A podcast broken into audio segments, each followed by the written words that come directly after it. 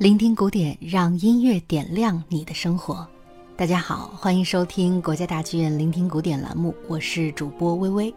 在古典音乐世界里，艺术家与作品的气质也可以按照文学的方式分成豪放派与婉约派。豪放派呢，会让我们感受到音乐中无穷的活力、充沛的能量和不屈的意志；而婉约派呢，则给我们带来细腻的情思和浪漫的奇想。正如同苏东坡能够在不同时期写下“大江东去，浪淘尽，千古风流人物”和“十年生死两茫茫，不思量，自难忘”这样气质迥异的词句一样，一流的音乐家们也总能展现出情感的多面维度。那本期节目，我们就一起来聆听几位以豪迈和恢宏风格著称的硬汉作曲家，他们笔下的柔情时刻。提到硬汉，人们想到的第一个作曲家大概就是贝多芬了。这位呐喊出“我要扼住命运的喉咙”宣言的斗士，这位与听力衰退抗争而依然创造出伟大作品的音乐家，在他的音乐中也同样充满激情、意气风发。无论是《英雄交响曲》果敢决绝的开篇，还是《命运交响曲》昂扬恢宏的尾声，贝多芬的音乐总能鼓舞人心。然而，在贝多芬的笔下，也不乏柔情诗意的音符。比如说，他创作于1811年的降 E 大调第五号钢琴协奏曲的第二乐章。在音乐前辈莫扎特的笔下，钢琴协奏曲的艺术品级已经得到了极大的提升，而贝多芬的五部钢琴协奏曲更是为这一题材注入了最重磅的文献。第五号钢琴协奏曲的首尾乐章极为华丽，气势磅礴，在首演后不久便被评论界盛赞为钢琴协奏曲中的皇帝，于是也就有了“皇帝钢琴协奏曲”的称呼。但这部作品的第二乐章却极度唯美浪漫，弦乐以轻柔的演奏营造出如雾霭弥漫般的氛围，钢琴随后开始了动人的独白，每一个音符都剔透清晰，优美如歌。我们一起来听听吧。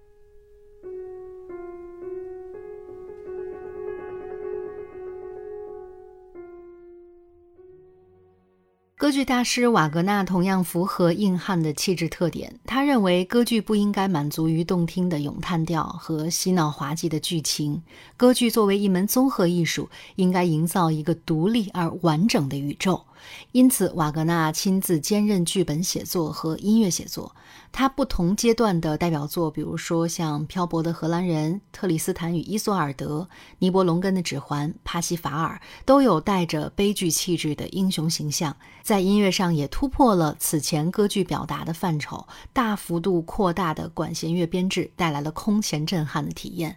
一八六九年，五十六岁的瓦格纳迎来了小儿子的诞生。同一年，他也完成了史诗巨作《尼伯龙根的指环》第三部《齐格弗里德》的写作。带着这样的喜悦，瓦格纳直接以齐格弗里德这个歌剧中的英雄作为儿子的姓名，并在一年后创作了管弦乐作品《齐格弗里德牧歌》。在这首牧歌中，歌剧中的重要主题被重塑引用，还化用了一首德国民谣《睡吧，宝贝》。整个音乐轻盈缠绵、柔和温润，洋溢着浓浓的父爱。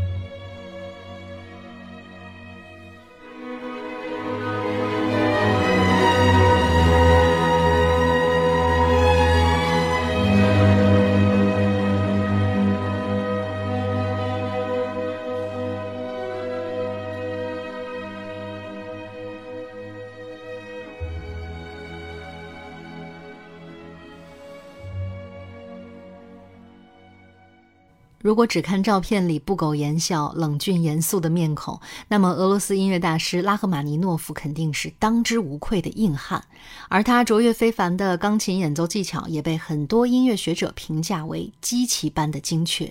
作为柴可夫斯基音乐风格的继承者，拉赫玛尼诺夫在十九、二十世纪之交为浪漫主义民族乐派留下了最动人的音符。俄罗斯音乐的粗犷开阔和精致细腻，全部体现在他的音乐创作之中。一八九七年，二十四岁的拉赫玛尼诺夫充满期待地迎来了自己的 D 小调第一号交响曲首演，但糟糕的演出效果和评论界众多权威的恶评，彻底击碎了这位青年才俊的自信。在三年多的心理治疗后，他才以精湛的第二钢琴协奏曲宣告自己的重生。而 E 小调第二号交响曲的问世，则要等到一九零七年，也就是距离上一部交响曲首演整整十年之后了。第二交响曲的第三乐章堪称是音乐史上最唯美的律动，小提琴声部直接吟唱出气息悠长的主题旋律，单簧管随后以甜美的音质加以呼应对话，音乐如溪流般流淌绵延，似乎冲破了乐谱的小节线。精巧的和声让作品的色彩明暗交织，既伤感怀旧，又充满希望。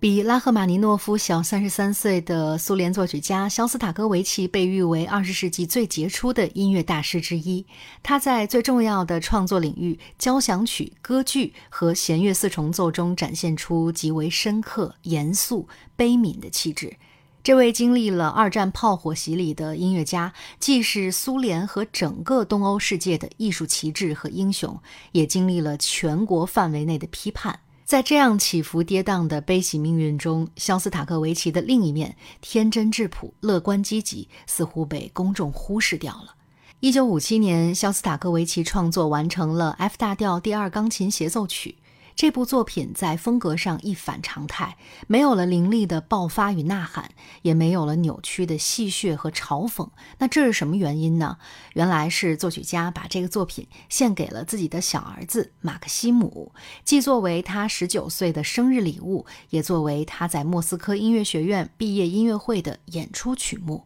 在马克西姆的回忆中，这部作品里藏着许多只有他们父子两人才懂的玩笑。回忆和表白，那我们就在 F 大调第二钢琴协奏曲的第二乐章中感受这份亲情吧。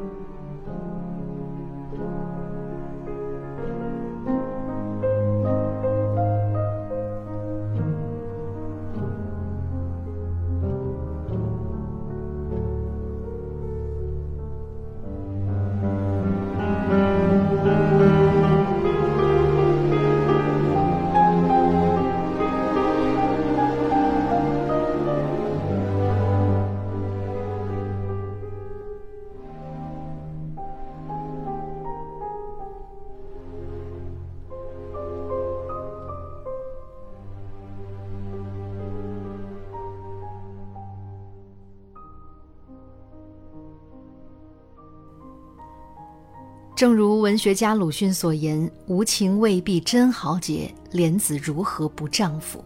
艺术创作的本质是人们内心情感的抒发与表达。越是伟大的艺术作品，越能在最广泛、最恒久的时空维度上感动人心。不知道本期我们的硬汉柔情是否打动了你呢？聆听古典，感谢大家的收听，我是微微，我们下期节目再见。